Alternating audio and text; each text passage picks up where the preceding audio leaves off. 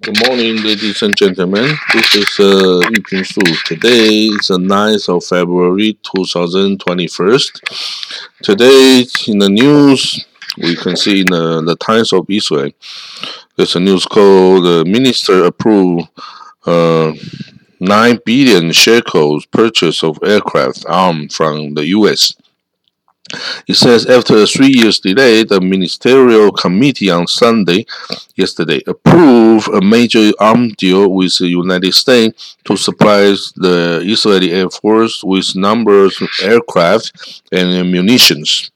This deal allowed the military to purchase F-35 and F-15 fighter jet, heavy transportation, heavy transport helicopter, refueling plan and other equipment.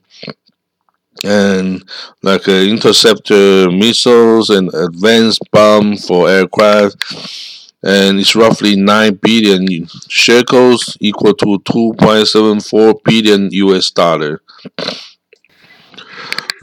The funding will come from the 3.8 billion military aid that the United States give to Israel each year but the payment will have to come up from the deal will require major loan from American banks, which will cost the Israeli government hundreds millions of shekel in uh, interest. So the finance minister opposed it.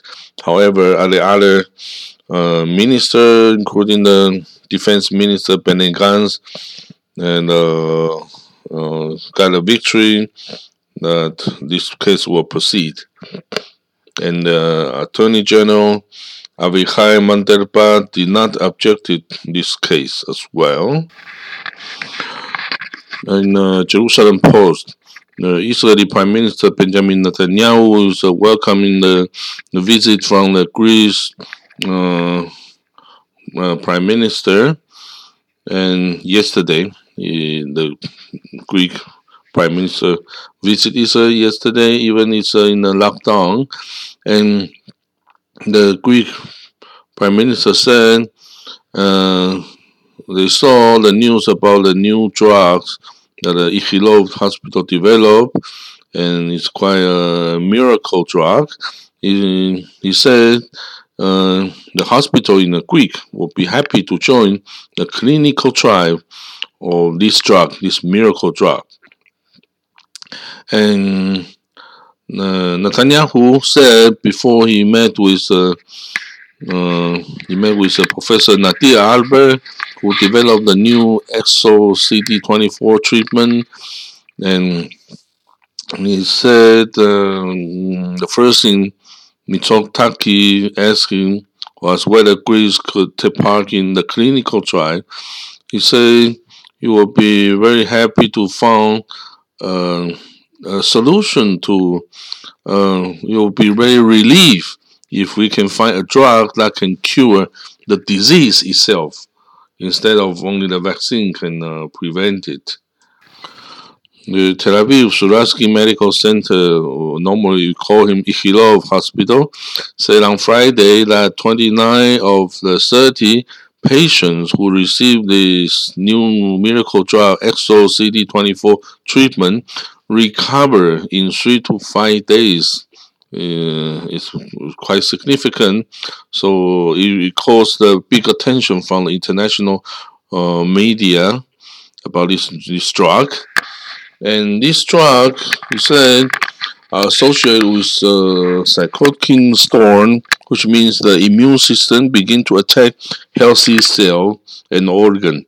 And this treatment is based on uh, exosomes which are responsible for the cell-to-cell communication, and uh, the treatment will deliver CD24 protein to the lung, which help to calm down the immune system. That's how you how it works. So, and the Israeli and the Greek tourism ministry minister, two minister, also signed an agreement that will allow tourism exchange between the countries for people who have been vaccinated against the coronavirus without requiring a quarantine period. In Israel, the vaccination certificate is called the Green Passport. The Prime Minister of Greek, Mitsotakis, said, once you lift your travel restriction, we will be able to let Israeli tourism tourists visit Greece without any additional restriction.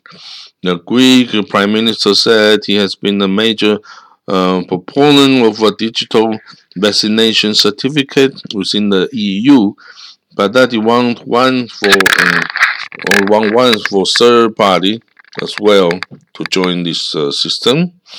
And uh, Israel is a good one. I I anticipate Israel being the first country to be able to offer such a certificate for travel to Greece because you have been able to vaccinate a large portion of the population and are moving at the faster pace. So I'm very much looking forward to make this vaccination certificate that will allow you to enter the countries. In Jerusalem Post, there's a news that it's a, a, gentleman called Shlomo Hillel was passed away in 97 years old. He was an Iraqi Jew. He was once the 10th uh, Knesset Speaker of the Israeli Parliament.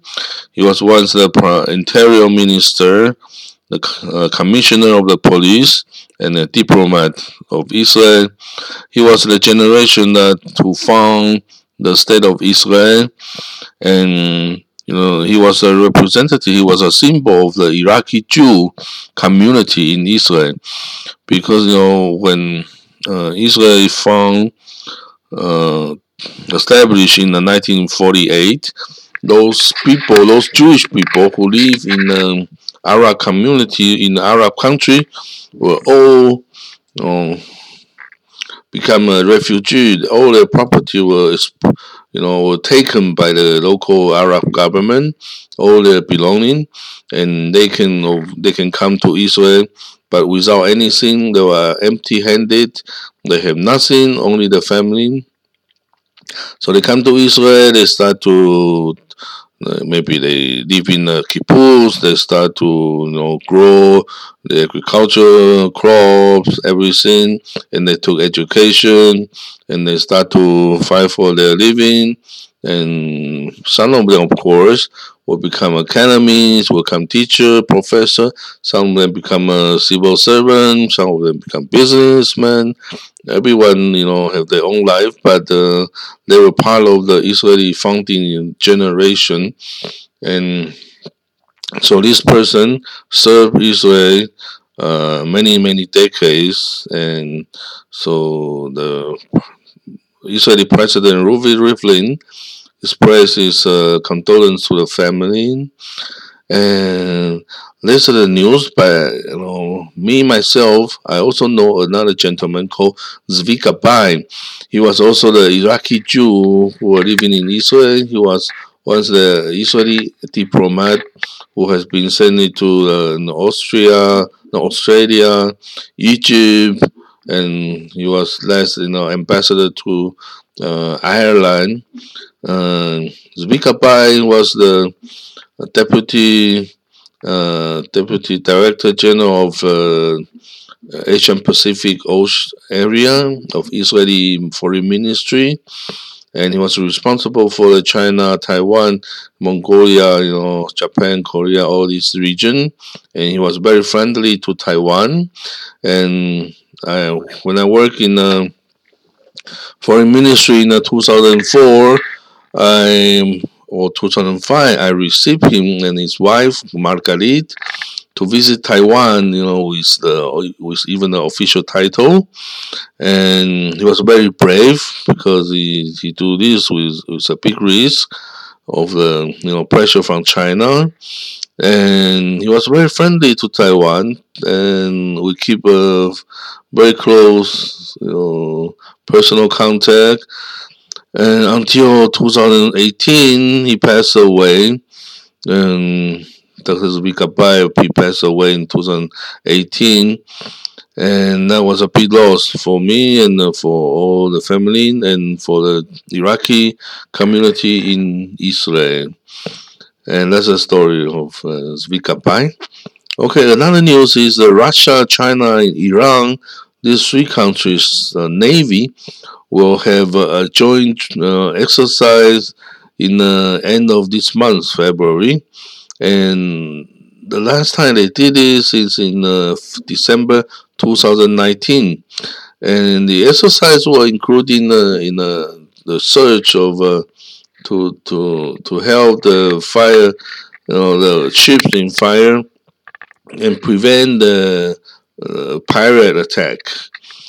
And the the last news is the United States, you know, intended to rejoin the uh, United Nations Human Rights Council, and it will use its uh, leadership to guide the council back to the right track, because this uh, this uh, council is intended to improve the humanitarian situation in many countries, but this council was himself occupied by those countries had very bad record on the human rights issue and uh, they did this, of course, they want to prevent this uh, council uh, doing more, you know, pressure on them. So they joined it to become itself. So it's very interesting that the United Nations Human Rights Council was full with a country with very bad human rights records. And United States withdrew from it in uh, 1980 uh, uh, 2018, and now they want to join it again. We'll see what will happen uh, after the Americans, you know, rejoin. That's for today. Thank you for your listening. We'll see you tomorrow. Bye.